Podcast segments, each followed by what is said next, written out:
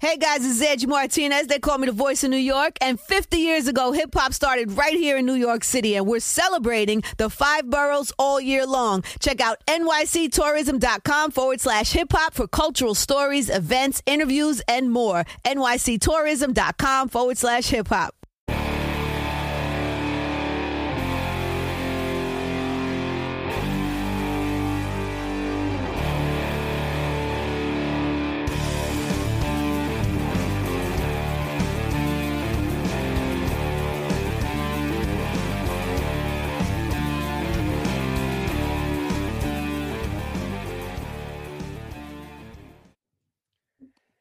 Isaiah Likely in the house. What's going on, Isaiah? Good to see you. I know we've communicated uh, in the Twitter sphere here and there, but this is the first time we've actually connected as well. So it's uh, it's good to meet you, man. Nice to meet you too, my man. And you, you said before you're uh, you're back in, in Massachusetts, correct? Yes, sir. Back home. Nice. And for uh, for those on here with us, um, Isaiah obviously is uh, one of the best, maybe the best. Maybe you'll make that declaration for us here this evening. Uh, tight end in the draft. Um, man, the highlight reel kind of speaks for itself. Just you know, splitting the seam, doing kind of whatever you want out there, and um, I don't know. I mean, I'm right writing a book on the tight end position, so I've just been so fascinated by the position itself. So I can't wait to hear like how you got into it, but uh, for everybody here, just kind of give us a little quick background on uh, where you come from in Massachusetts. Um, I don't know what, what your childhood, what your upbringing was really like.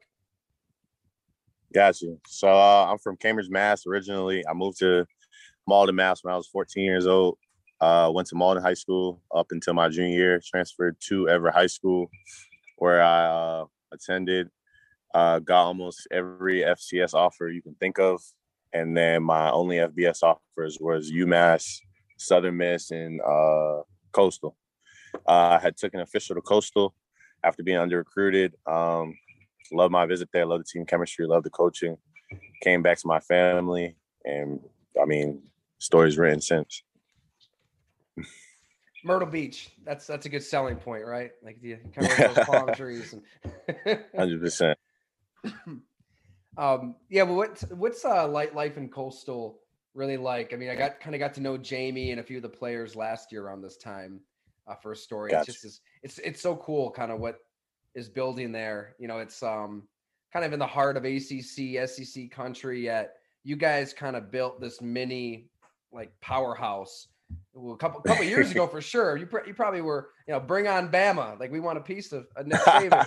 but how what went into that? How did you guys really kind of build something kind of kind of from scratch in a lot of ways?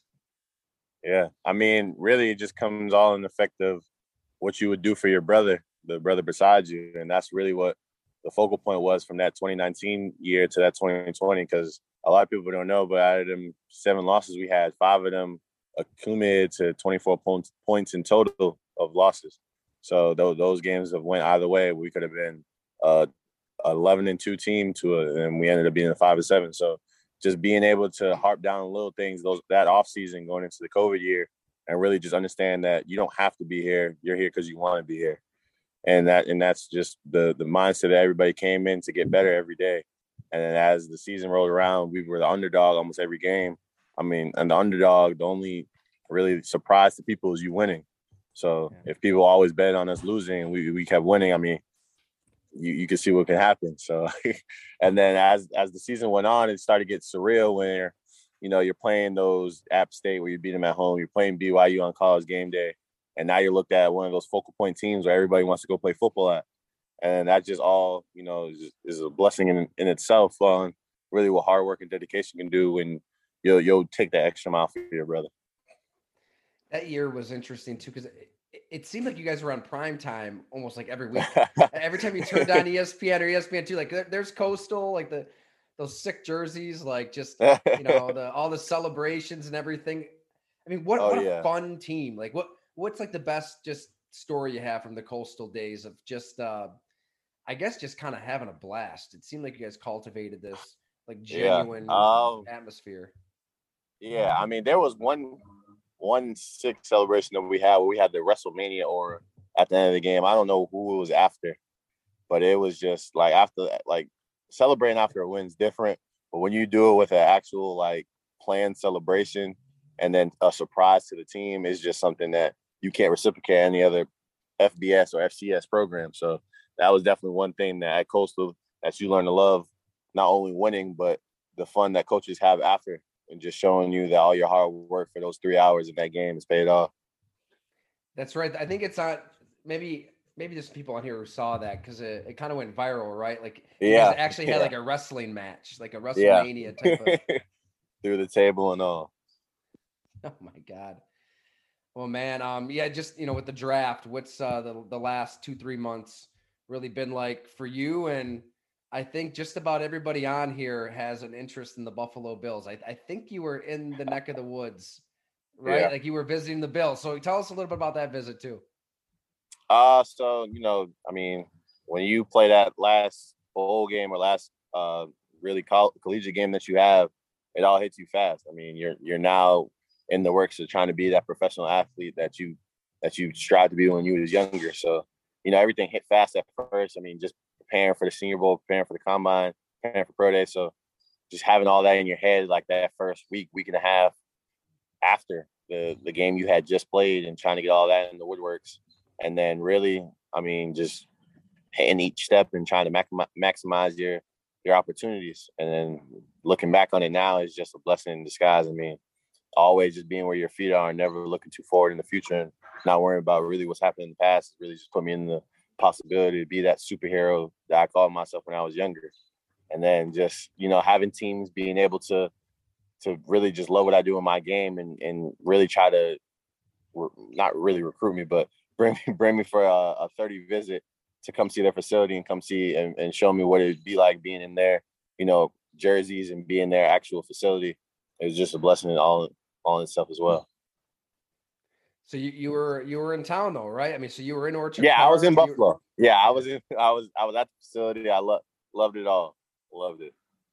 What what what kind of goes into a visit? We do um like another on the the podcast like Jim Monos uh is my co-host and he used to be the Bills like assistant GM basically. So he did all those visits like the dinner and the the Yeah. whiteboard and and all of that and I mean they carry a lot of weight. So um did you go out to eat somewhere? Did you at least get some wings? Yeah, I mean, what do you do?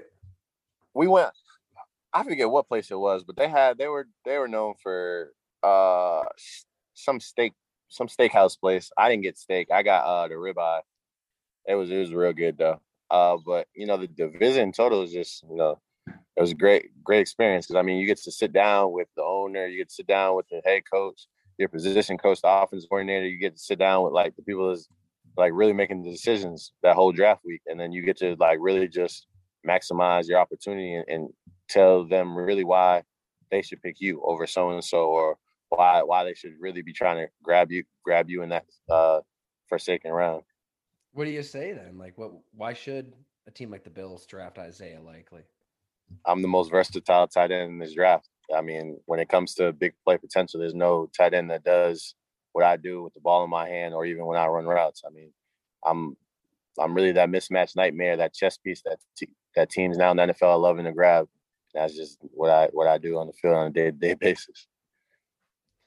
Awesome. Well, we got a pretty big crew in here, so if anybody uh you know has a question for Isaiah, fire away. I have a question for you, Isaiah. Thank, thanks for jumping on too, by the way.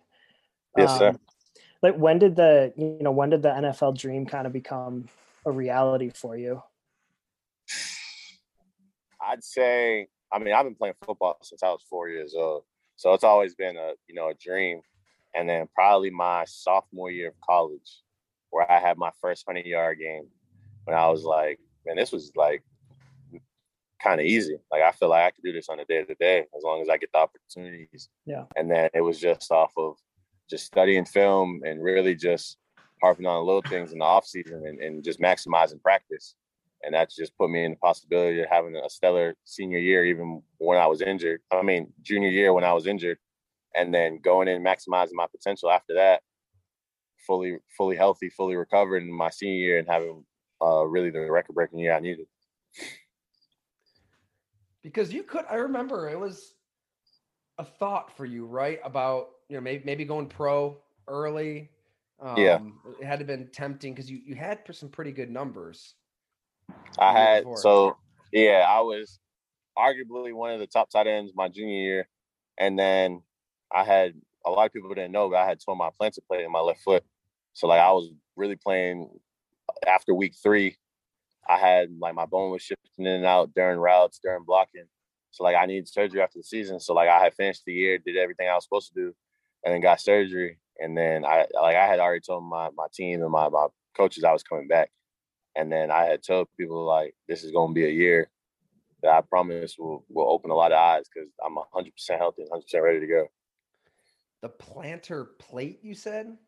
Yeah. So it's like the bottom of your foot.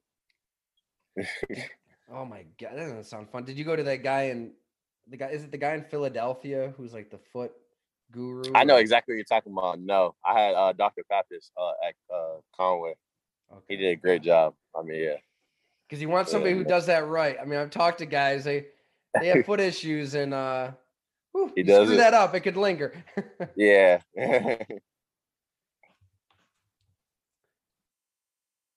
Brian, Connor, Andy. Zay, how you doing, man? Real good. How about yourself? Doing good. So, like a question that I thought of, um, I know like the the combine interview process is like a little involved. I've heard like a couple weird stories. Like I think uh, with the Dolphins, I think like Mike McDaniel was like dropping like random '90s hip hop references for like no reason to some prospect. And then a couple years ago, I think like Gardner Minshew like had to do like a game of horse with the Colts. Was there like anything like that really stood out to you about the combine process? Like anything weird like that, or was it just like more like football stuff? It was most most mostly the football stuff but i mean like the probably like the most unorthodox thing i had to do was uh with the bears position coach tight ends coach he had sat me down right away and told me to uh list 20 20 uh retired or current tight ends in the league right now in like a minute and 30 and see how, how much i knew so that was probably the most unorthodox How did that And- go? Sorry, sorry, man. I got yeah, Oh, I got I go. got 14. I got 14 or 15. I forget which one. But it was it was good. I mean, it was just like I took like seven seconds to like, man, did he really just asked that? And he was like, Well, and I, I just started going.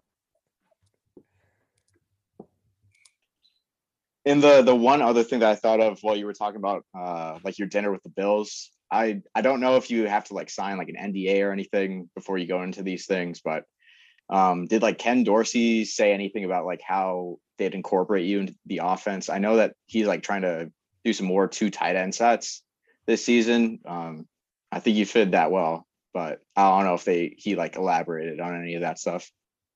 Uh, I mean, they're always gonna tell you what they can and can't do with you, and that's with every prospect, and that's just because of they wouldn't have you there if they didn't think that you could fit their offense or their defense in per se. So like they're always gonna tell you what they can and can't do with you. It's just all all in the matter of what team and what coach and really what organization pulls that trigger on draft day. Do you like to block?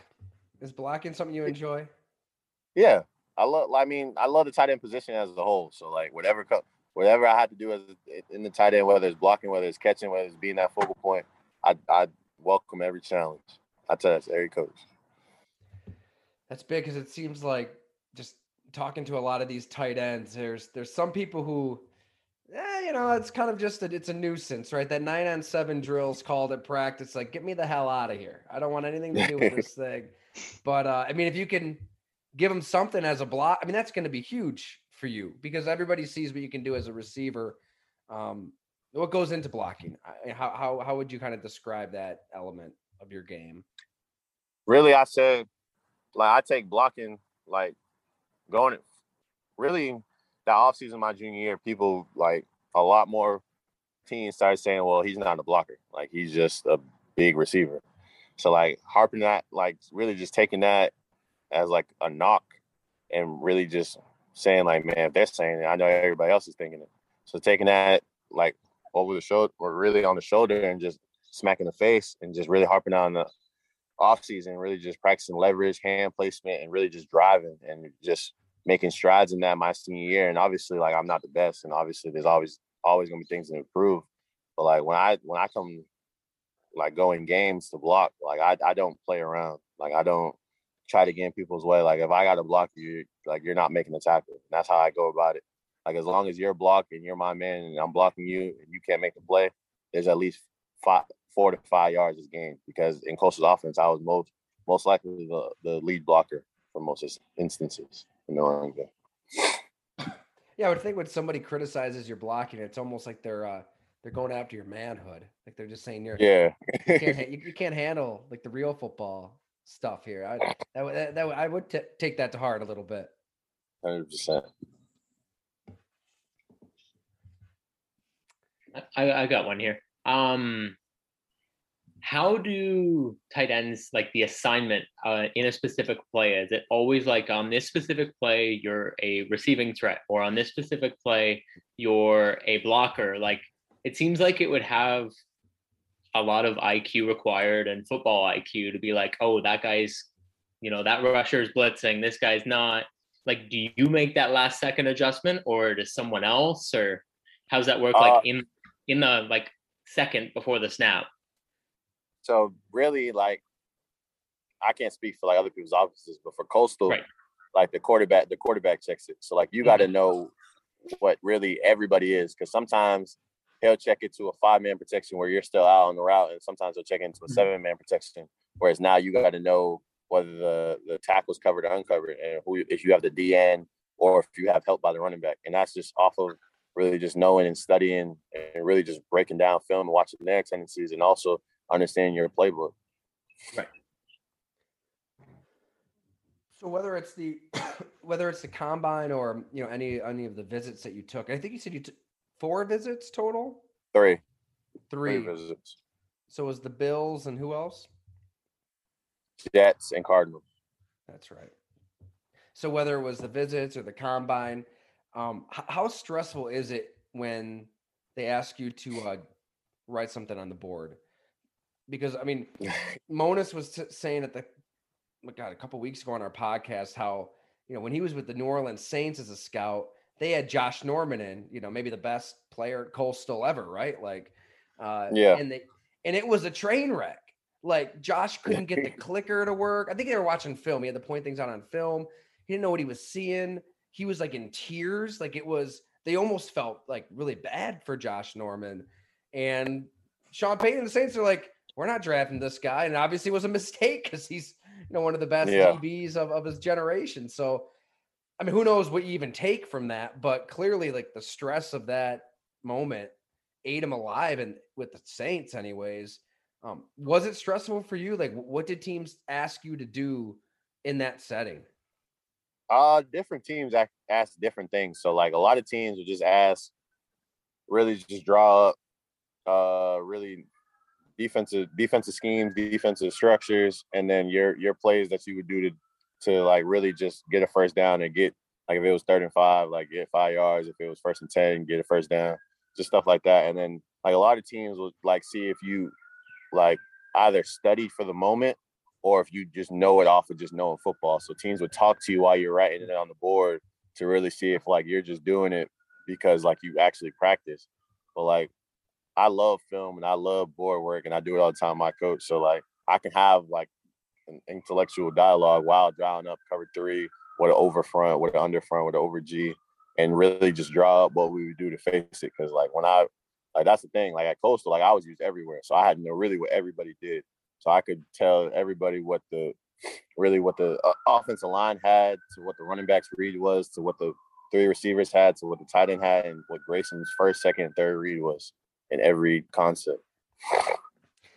That's really interesting. I mean, what, what a cool tactic. Like it makes sense, right? They're trying to carry a conversation with you while you're like doing something. Yeah. So you, you so it's about the conversation's about something completely different. Yeah. So like they'll be like, okay, can you draw up under G with cover three and a roll down boundary safety. And then I want to see what you guys would do in your passing game on third, third and eight. And then like you're drawing and he'd be like, so tell us, tell us about your home life. And like you got to talk to him while while you're drawing it up. It's never like, okay, what would he have if if he rolled down there? No, it's it's un, like it has nothing to do with football. and you know what they're you know what they're really trying to do to you. Yeah, hundred percent. And like they'll know if like you're just not answering because you're really trying to focus, or feel like you're answering because you actually know what you're doing. Yeah. You feel like you got to show off that skill of, of really knowing the game. Oh, 100 percent. Yeah. Yeah, I mean, I surprised. I surprised. I, I surprised a lot of really uh, coaches at the combine um, in my formal meetings because those formal meetings, you got 20 minutes to really just impress them and show them that you're uh, intelligent in a football game and not just playing it and not just understanding your responsibility, but really understanding the the goal in the play as a whole. And that's really what I highlighted and showed showed really teams. That sounds exhausting. Like those 20 minute meetings, just Oh, like yeah. after it's like speed dating or something, but it sounds Like- like sounds exhausting. Yeah. I mean, at, at the combine, it was more because it was like 16 repetitive teams asking the same questions of all backgrounds. Some teams would throw in like plays, like dropping play, uh, drop plays, but most it was just all background information. So you're just repeating the same story for three hours straight, and you can't like act like you didn't want to be there because at the end of the day, like it, it's your dream, like your dreams, like literally right in front of you. So you can't just act like you didn't want to be there. Man, so how do you view the combine? Because I, I'm kind of torn on it. Like, part of me, like, thinks, yeah, it's it's. I mean, it, it's a drag. I mean, that's stupid, right? What you just said, like, it's idiotic. Like, why should you have to say the same exact thing again and again? And like, what are you really going to learn in 15, 20 minutes? And then, like, the first day of the combine is so awkward. I mean, you're like in spandex and you're like stripped down to nothing and you're getting weighed and poked and prodded. But then, like, if you blow up at the combine and you show I'm this big, strong, fast specimen who can get this many reps on the bench, you can run this in the 40, like, you're going to make yourself a shit ton of money too. So, I mean, I have a hard time just like crapping on the combine as well. I don't know, like, just the It's- concept of it. Where do you stand? I mean, I like coming from a G five, so really, I feel like it, it's a showcase for them for really those people that's being doubted, in per se, uh, really just on what they do on on film. Is it really just because of lackluster competition, or if it's because that's really who they are? And that's only if you didn't get invited to those All Star games. So I feel like when you when like those underclassmen. So like if you're a junior, you can't go to an All Star game. You got to bank on and getting invited to the combine or you got to bank on that pro day. But combine really lets all 32 teams know that like you are one of those players that you're that, that's supposed to play in the national football league. And like at the end of the day like the combine is always you know that dream for that kid that you obviously want to do but there's a lot of hard long nights at the combine right, because you probably have meetings at night, right? Like, Yeah. How late, how late do you have to do stuff? uh you're there from really uh, your last meetings at like 11:30 that's when really when it clocks out and you're done and you get to go to your room but then like a team might grab you at like 11:45 for a quick minute and then you still want to see your trainers that you haven't seen all day so like you're really not getting inside till like 12:45 1 o'clock and then you gotta wake up again at 5 a.m yeah Man. I, I just totally forgot to ask you too. Like, how, how did you get into the tight end position? Like, it, what did you play growing up, and, and at what point did you kind of make the move to the grade? So I, I've been uh, a receiver in the defense end my whole, really my whole high school experience, and it wasn't until my senior year where I was being recruited as a tight end, but like a tight end hybrid. So like I'd still be able to do receiver tendencies. I'd just be able be labeled as a tight end. So like I guess my freshman and, like middle of sophomore year, I liked the tight end position, and I felt like that that's what wasn't letting me achieve being able to get to that next level and being that really that top tight end title.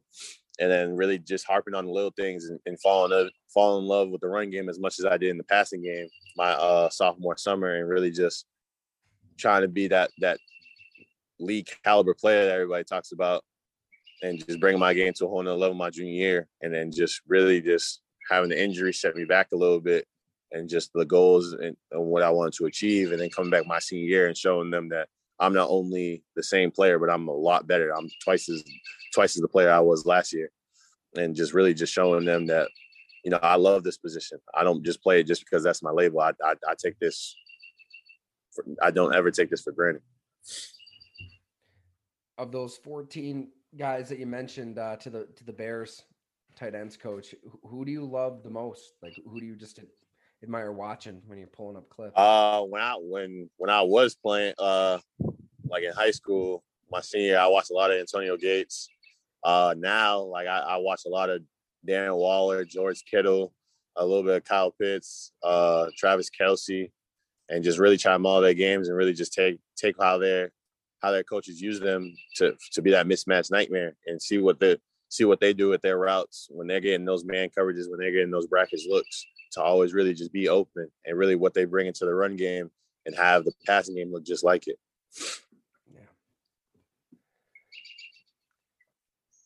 Best part about living in Myrtle Beach for all of college. Uh, I definitely say being able to escape on that water. I mean, that's just what brings you down to Myrtle Beach is that that, beach, and just being having having that beach being 15 minutes away, where you could just go there and relax your mind, and just walk on the beach and just just look in the horizon and just realize that this is people's escape places on vacations. And you could come here on a Tuesday afternoon in the middle of class and just really be able to kick up and relax. Jeez. I don't know. I don't know what everybody else thinks on this, but it's like went to Syracuse for for college. for, we didn't we didn't have many of those moments. It was it was snowing and mid to late April, right right with finals around the corner. why, why the hell am I doing this right now? Why didn't I choose Coastal Carolina? yeah, if you get drafted to the Bills, you're you're gonna have to find a new hobby. no, there's no beach. I'm used to it though. I'm from Massachusetts, so it ain't it ain't a lot here. That's true. It'll be the lake effect though will be different. We can promise you that. it would be interesting if they took you. I mean, they've got Dawson Knox, OJ Howard. I mean, hey, maybe maybe some three tight end sets. Maybe they maybe they have a vision for you. Maybe it's a role we can't can't even think of right now. Probably. I mean, that's what they get. They get paid to to put the best players on the field. So however they they do it, I'm with it.